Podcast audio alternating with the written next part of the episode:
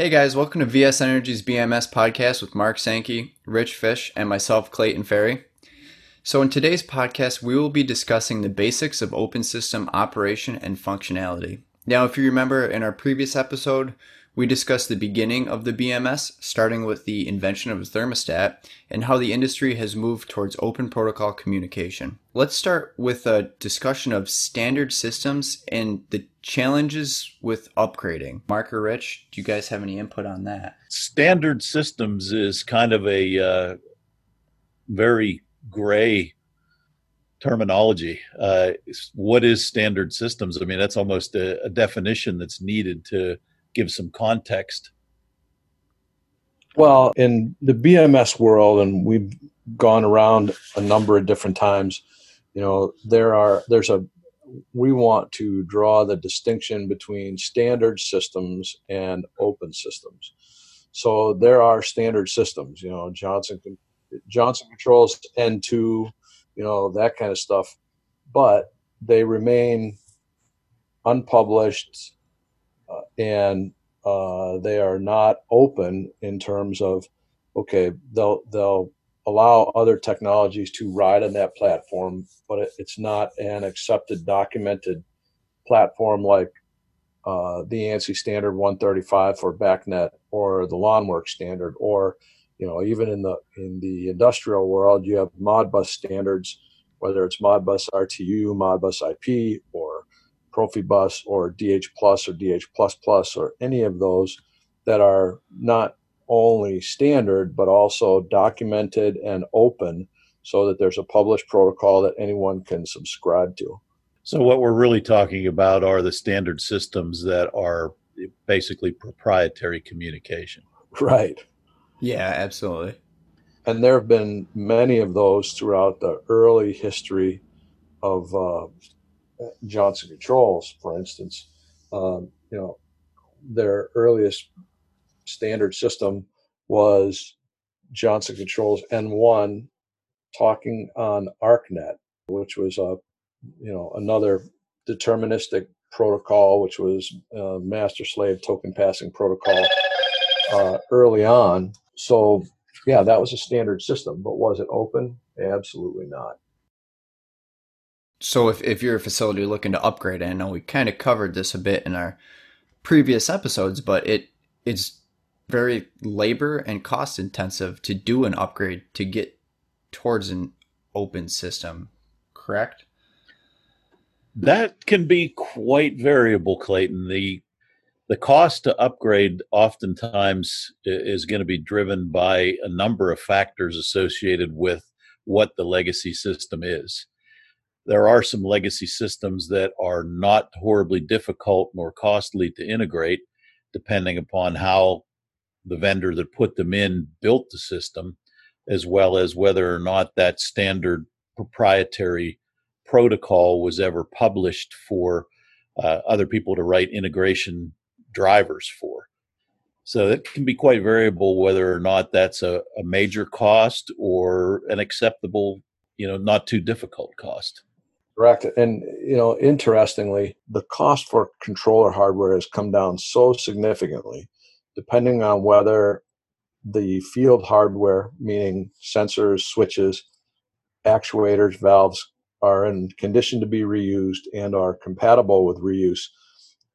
For a large scale integration, it's easier, especially when the equipment is very old, to simply replace uh, the controller hardware and interface with existing uh, field sensors and or reuse the wiring, etc. Um, you know, we've got in a number of situations where, for love or money, you couldn't get documentation for the protocol.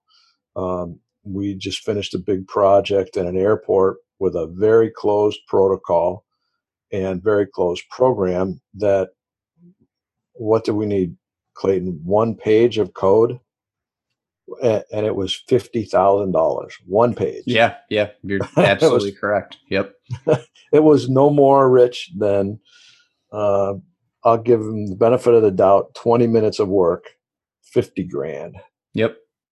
And once we had it, we were off and running. But that's you know, when you're in a monopoly, I guess you get to set the prices, but um, a little bit of insight back to one of our previous podcasts as to why those big companies did not want to go to open protocol. That's right.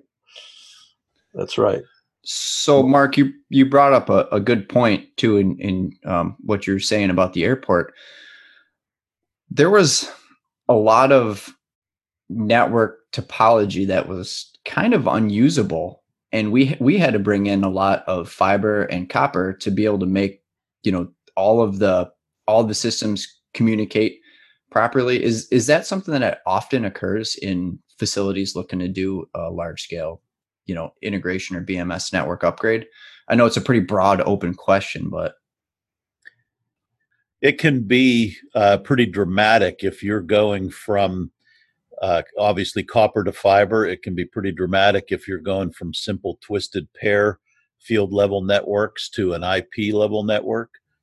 Um, if you're going from a system that may be LON based and you're going to a BACnet based system a lot of that cable is then of no use to you from the standpoint of reusing a COM cable.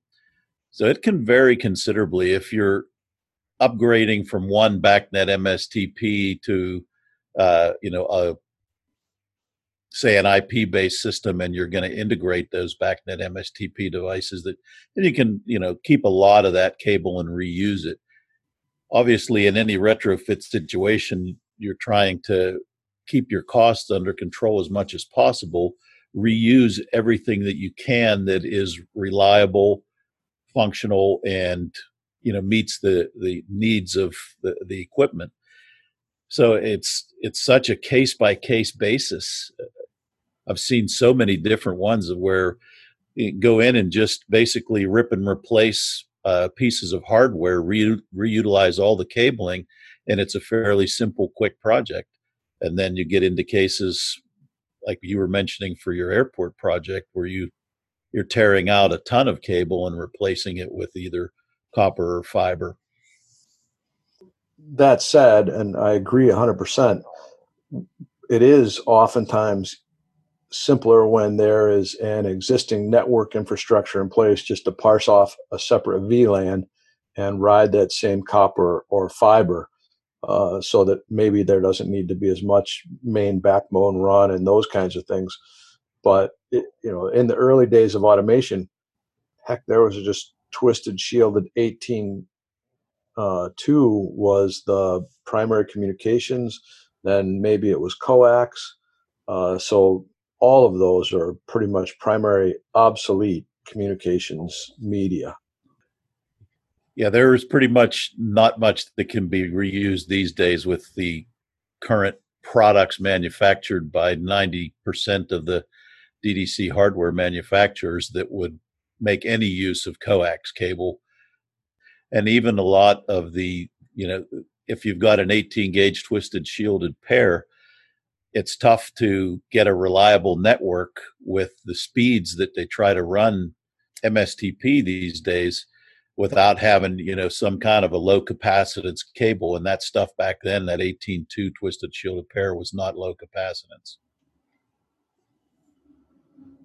Yeah that that makes sense too. So you, you can't just go into a facility and say oh yeah i have uh, what seems to be a whole bunch of you know usable wiring whereas if it's older and you're installing new devices and new equipment you need the low capacitance new cabling kind of going off of that a lot of people may uh, use the term interoperability and integration kind of hand in hand, but that's there. There is a difference with that, and I don't know if Mark or Rich, you want to speak to that.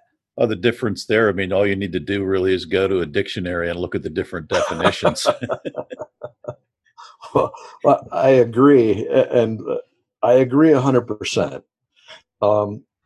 The way I can uh, respond to that though is that most folks think that when you integrate that basically it's uh, merged into it like a, a, a uh, grafted uh, branch onto a tree where it becomes uniform and over time invisible in terms of functionality to um, the the end system, a heart transplant, a lung transplant. That's integration in many people's minds. When in essence it's interoperability because it's functioning, sharing information and function back and forth. So when we talk about integration, generally we at VS Energy are talking about it synonymously with interoperability. However, there we always draw the distinction when we write specs design projects that the system will be integrated and interoperable.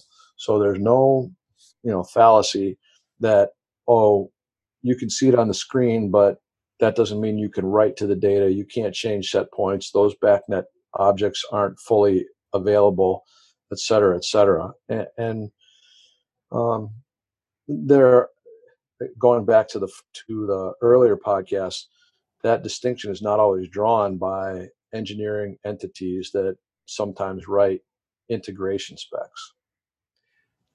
You're absolutely right. Most uh, people, when they're when you tell them they're getting an integrated system, they're assuming interoperability. Correct. Which is a mistake every time to assume that integrating something means it's interoperable. The, just snipping out of the definition of interoperability, it, the capability of systems whose interfaces work together, past, present, or future, in implementation or access. Here's the caveat without any restrictions. Integration typically comes with a lot of restrictions. Correct. And, the most common restrictions are basically at the programming level, uh,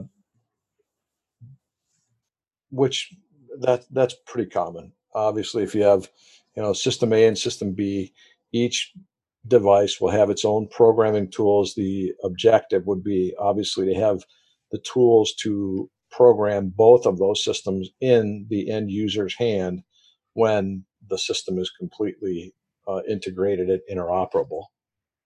And how many nickels do you have stacked up on your desk for when that happens?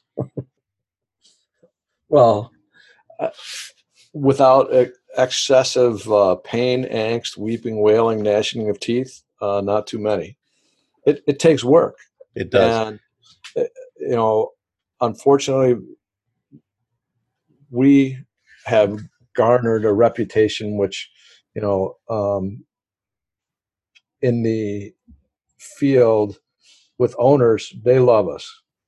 The big three, and generally not so much because they know when we write a spec, uh, every word of it has a meaning, every sentence of it has an intent, and we we basically hold the contractors to the uh, specifics and the intent of the specification. And we've we've actually had large companies withdraw from projects after a post bid, you know, review where they said, "Well, we we see this all the time, and we think it means this.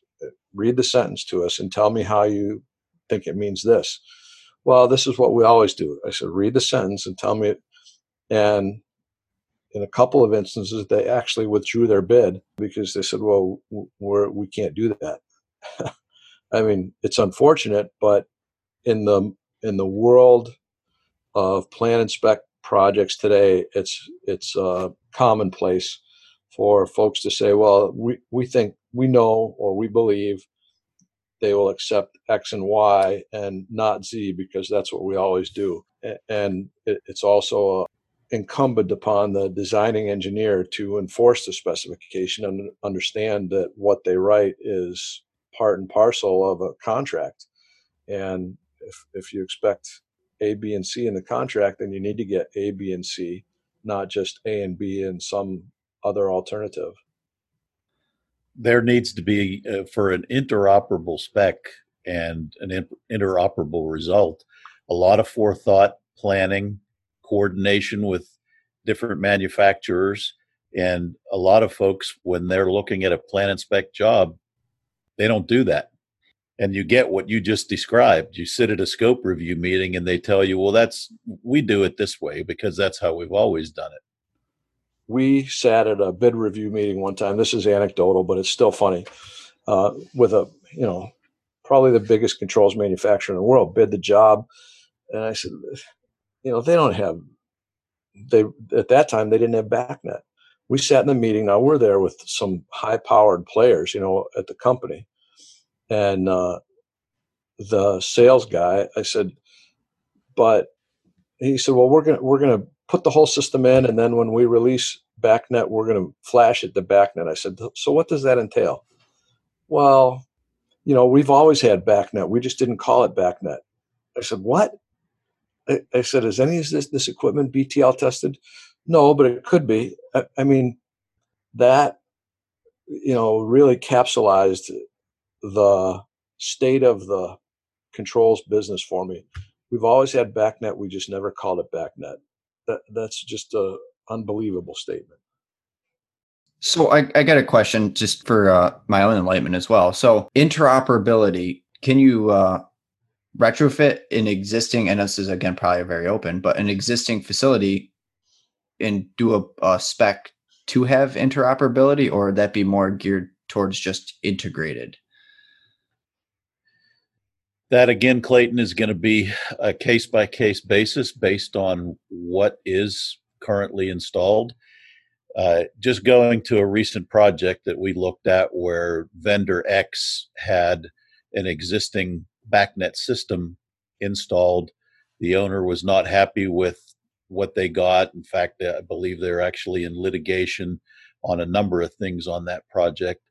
But we were asked to look at going in and basically replacing the front end, bringing all of that existing stuff into a new front end and being able to execute sequences, schedules, set point changes, do trending.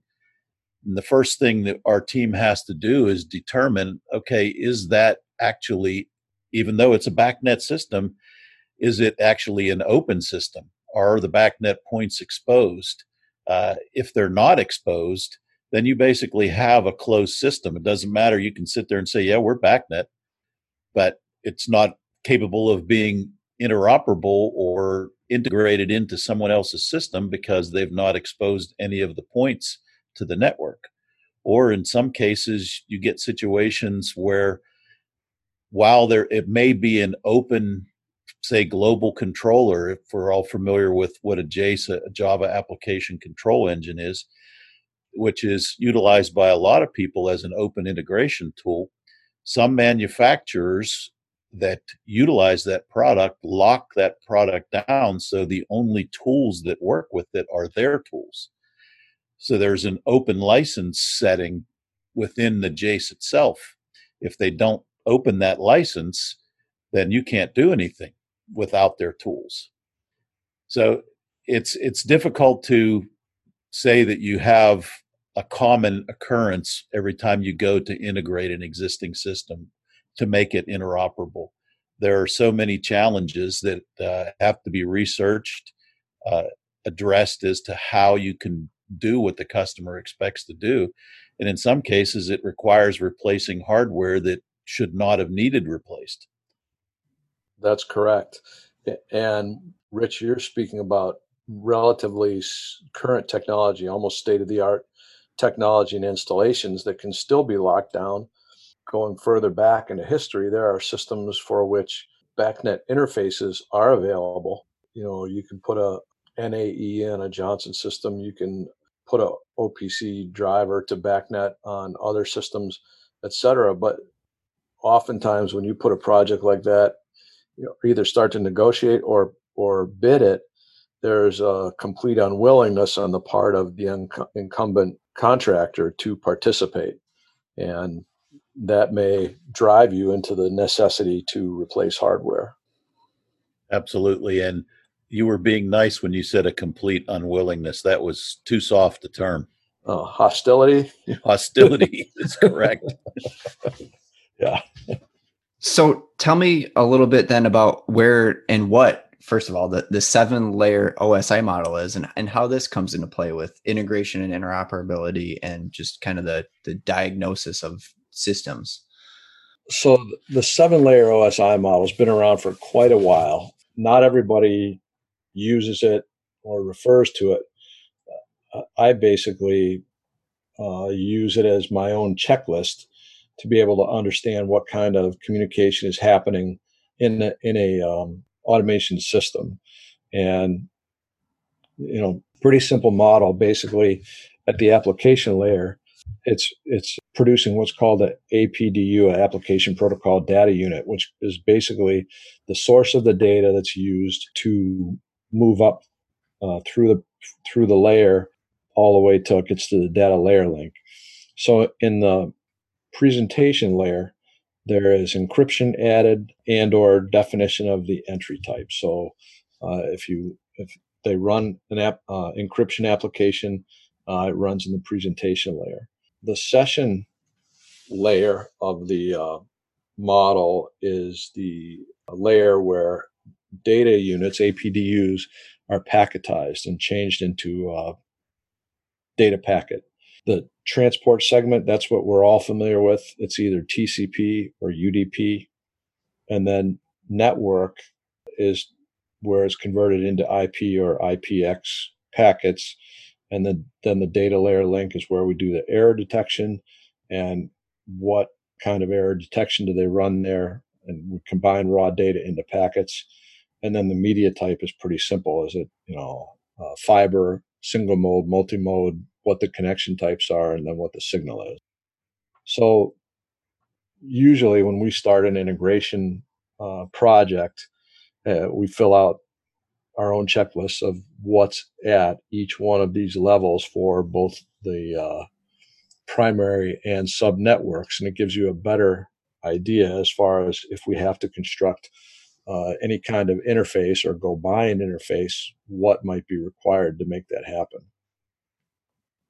Backing up a little bit in what we were talking about earlier with the interoperability and the the forethought and planning that has to go in particularly when you're integrating a number of different systems and pieces of equipment so much equipment these days comes with built-in uh, direct digital control intelligence in the equipment where they're executing applications that the factory has loaded in. And then the the bms the building automation systems integrator so to speak has to figure out how to bring that all in make it interoperate so that it can meet the functions that the specifications require. And 90% of the time these days i see in that specification that the BMS vendor is given the responsibility of making sure all of that works. On bid day in a plan and spec project, no BMS vendor is talking to every equipment vendor or other systems uh, provider to figure out that problem, to have a plan to address that. It always ends up happening without a plan, without anyone being the owner of making sure that is all being planned out and figured out ahead of time. When the job's getting started up or being commissioned, uh, and I'm sure Mark and Clayton, you guys see this on projects you work on. It's like, why isn't it doing that? Why is why aren't we able to write to that set point? Oh well, that that's not in our controller. If there's not an owner's rep like a firm with VS Energy's capabilities, eh, you know, understanding experience and intelligence, that happens 99% of the time. And I constantly hear engineers say, why do we have so much trouble with this? And it's because no one has ownership of that from the from the start. It always takes place at the last minute when it impacts the schedule of the job, the commissioning process, the turnover process when everybody's trying to get off the job. So it comes down to what we've we've talked about in our previous episodes is boots on the ground and doing your homework ahead of time, right? Yeah, and absolutely the jobs that I, am happiest to work on are the ones where there's an uh, a commissioning agent or an owner's rep that takes ownership of this Uh, in the beginning during the design and submittal process and not at the the point where commissioning is taking place and we're discovering all these things that don't do what the specifications required them to do or what the the end user owner expected them to do. Well you're right rich and and we see it quite often when we're when we're only involved at commissioning time the standard practice now for the engineering community is to return submittals with no exceptions taken. You don't see approved. It's net and what we've seen and we're we're on a project right now that was supposed to have modbus on all the drives drives show up on site uh, air handling unit submittals were net no exceptions taken drives don't have modbus on board and we get a shoulder shrug from the engineer owner says, "Well, what happens now?" Well, you'll have to pay for it if you want it. And in my mind, they already paid for it once, so it's common, very common. The level of attention and or understanding is just not being taken, uh, nor you know, d- there's just no enforcement of a spec. And equipment vendors on bid day, they're trying to be as cheap as they can to get the job, so they're not paying attention to the, the requirements and the specification that link it to another section of the spec, like from the equipment section to the BMS section, where the BMS section says refer to, or the equipment section says refer to the BMS section for sequence. That the, the equipment vendor never takes that step. Right. They think they're providing the required mechanical equipment, but the sequence of operations has it controlled, you know, differently than what they assumed. Absolutely correct, Clayton. And it always ends up with the equipment not doing what the owner expected. You have an unhappy owner, particularly if they you, it comes down to the equipment needs to operate the way it was specified for a good reason. Then exactly as Mark said, the equipment vendors at that point going, well, if you want that, you're going to have to pay extra for it. And I agree completely with Mark. Uh, in a plan and spec job, when the specification said that, you bid the job, you were awarded the contract, you own the specification, thereby I own what is needed in that equipment to do what it says it's supposed to do. And Clayton, um, you haven't been involved in that many bid projects, but you know typically the controls contractor is a subcontractor to the mechanical contractor who might be a subcontractor to the gc so the bid day of the, the, the, actual bid day is auction number one which means everybody calls in a number to the mechanical contractor you hope the mechanical contractor doesn't share your number with everybody else on the project if they do well during the course of the bid process, which is the hour before the bid's due, your number can go from X to 0.7X. And then five days later, you might hear, hey, you're the lucky guy that got the guy or girl that got the job. You get a phone call and say, okay, now give me your best number. And so you have to cut your price again. And then maybe two weeks later, okay, give me your best and final and you cut your price again.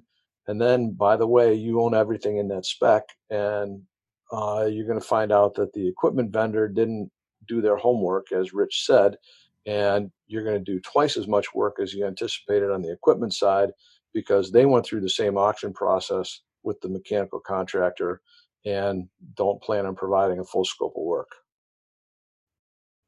it's like you've seen this a time or two, Mark. yeah.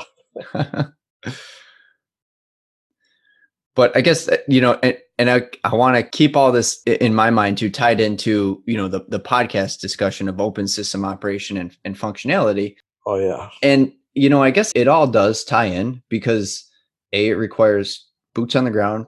You have to do your homework to get a proper functioning open system, right? And uh, there's more times than not, it seems like that what is perceived as an open system is necessarily not an open system. That's true. So uh, uh I just need to speak to the specifying open systems and specifying open integrations and interoperability. It, it's important, you know, in some cases, not only to write inclusive specs to say, here's exactly what you must do, what we expect in terms of performance, but it's also necessary from our perspective to write exclusionary perspect- uh, spe- specifications that state specifically what is not allowed.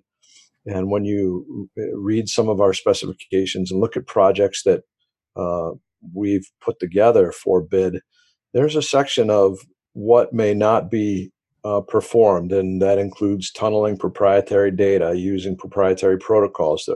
What's included in the commissioning process that'll be we'll be applying a network analyzer. All proprietary protocols will be disabled prior to beginning the commissioning process.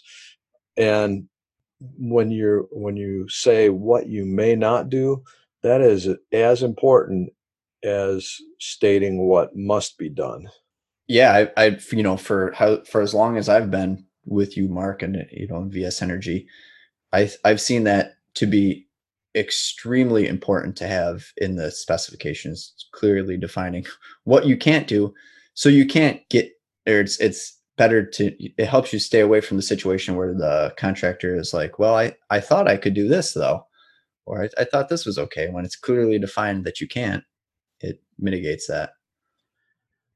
That is so important, Mark and Clayton, and I agree with you 100%.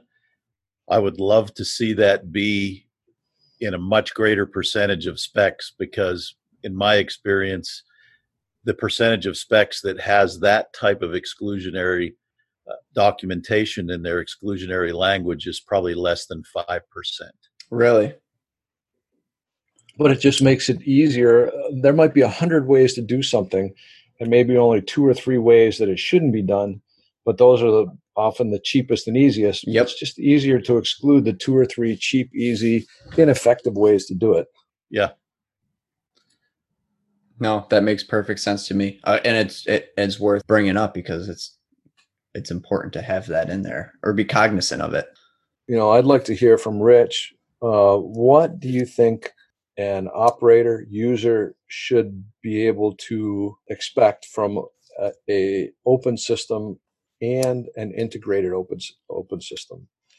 You know we we have from the designer's perspective commissioning agent perspective one thought process. I'd like to hear you know from your end what you you know see from your customers and what they want or think they want from um, from open systems well, most definitely when uh, when we present, because we present on a on a completely open system, open license, open source, uh, open.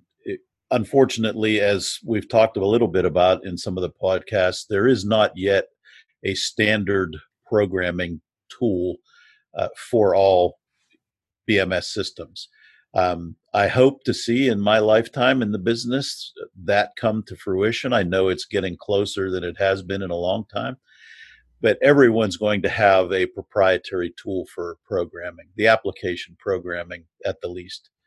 But from the open standpoint, their expectation is that they're going to have tools that are part of what they bought, that they don't have to have special licenses or anything like that, that allow them to modify, add, uh, create database, uh, create the network structure, create their graphic screens, create their links, trends, all of those functions.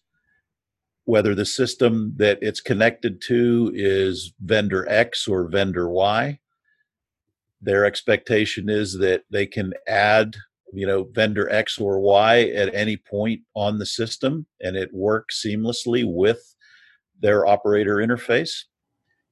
The integrated side of it their expectation is that through that integration they are going to be able to manage and control that equipment the way the specification says and that it will work to the sequence that the engineer has written for that piece of equipment so, Rich, now when we talk about an owner can procure yes. Install, yes. Program, yes. Their own systems.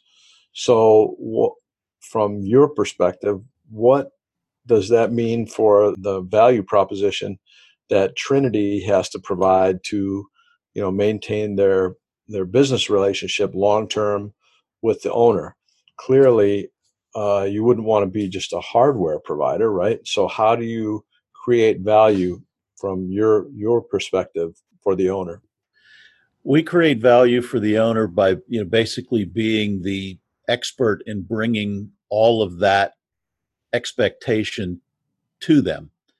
The, the, the open structure, the uh, ability to integrate the various systems, not be focused on any single piece of hardware. I mean, obviously, we lead with what we think is best in breed hardware. We feel that we pick the best manufacturers to represent.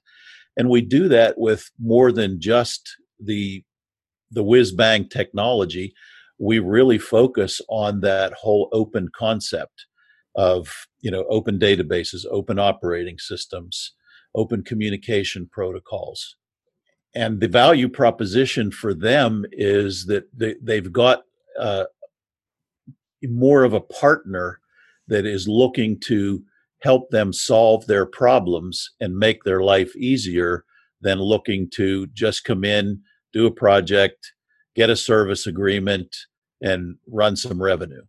Our whole business proposition model is based on that partnership and that whole open relationship.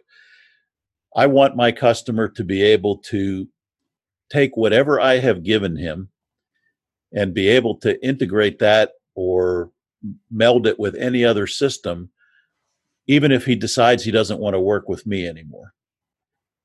We maintain those great customer relationships by meeting all those expectations and that whole satisfaction quotient that we spoke about in an earlier podcast is very high so the customer doesn't you, you keep that high the customer has no reason to want to go elsewhere they feel that they're getting good value good service and a good partnership I'm not 100% sure, Mark, if that is driving towards what you were asking, but that's kind of my how I look at it. No, I, I agree 100%. And we're actually, VS Energy, we don't have any hardware to sell. We have nothing. So all it is is uh, application expertise, building systems understanding. And, you know, like we said, we're, we say it, it's in our tagline, we're committed to excellence and you know no compromise as we as we go through the engineering process as we go through the commissioning process in an effort to provide high performance low or trouble free uh, building operation which basically that's that's a big way in which you know vs energy and trinity are aligned we in both this company Trinity and the past company that I, I worked for before it became you know part of a, a Fortune 50 company. We were so far off the normal model of business that the that the big three, big four type people shoot for. They look for a service revenue base that basically generates margin to cover their entire overhead cost yearly so they want to sell projects and get service agreements. The model that we've had and had in the previous company was we want to sell projects and have satisfied customers. We don't want them to feel like they're going to have to be locked into a service agreement to be able to operate their system. We give them the freedom to do that all themselves. We make it available, certainly, if they want it from us. But we don't want them to feel like they are constrained and require you know some service agreement annually just to be able to function with the system some of those larger organizations have been my best sales representatives because of that model of business they have pillaged through service agreements for so many years that the customers have become frustrated and said, I can't deal with these people anymore. They cost me too much money for too little value. and I'm going to go to somebody that has a different business mindset that is going to be driven towards meeting my needs and not filling their pocket with my dollars. Well, that, I mean that goes back to the Markov switching model. Once it's once open systems are truly open, the only driver of company success is customer satisfaction. That's it. So that's the right thing to focus on, that's for sure. And that's part of why we focus so much on open systems is that we want the customer to always feel like they have choice. Not always feel, but always know that they have a choice. And that's probably why you guys have so much uh, integration and interoperability experience because you come into these facilities with um, proprietary systems or you know quote unquote open systems where the customer isn't satisfied and you need to try to take what is already in place and be cost effective and efficient and giving them a, a truly open system that's correct clayton yeah and i think that's a good spot to kind of wrap this podcast up it seems like we jumped around a little bit but it all ties together to the the thought process of open systems and the seven layer OSI model and you know integration and uh, interoperability. So thanks for listening. Stay tuned for our next episode where we'll discuss the design of open systems for high performance retrofits of existing systems. Have a great day.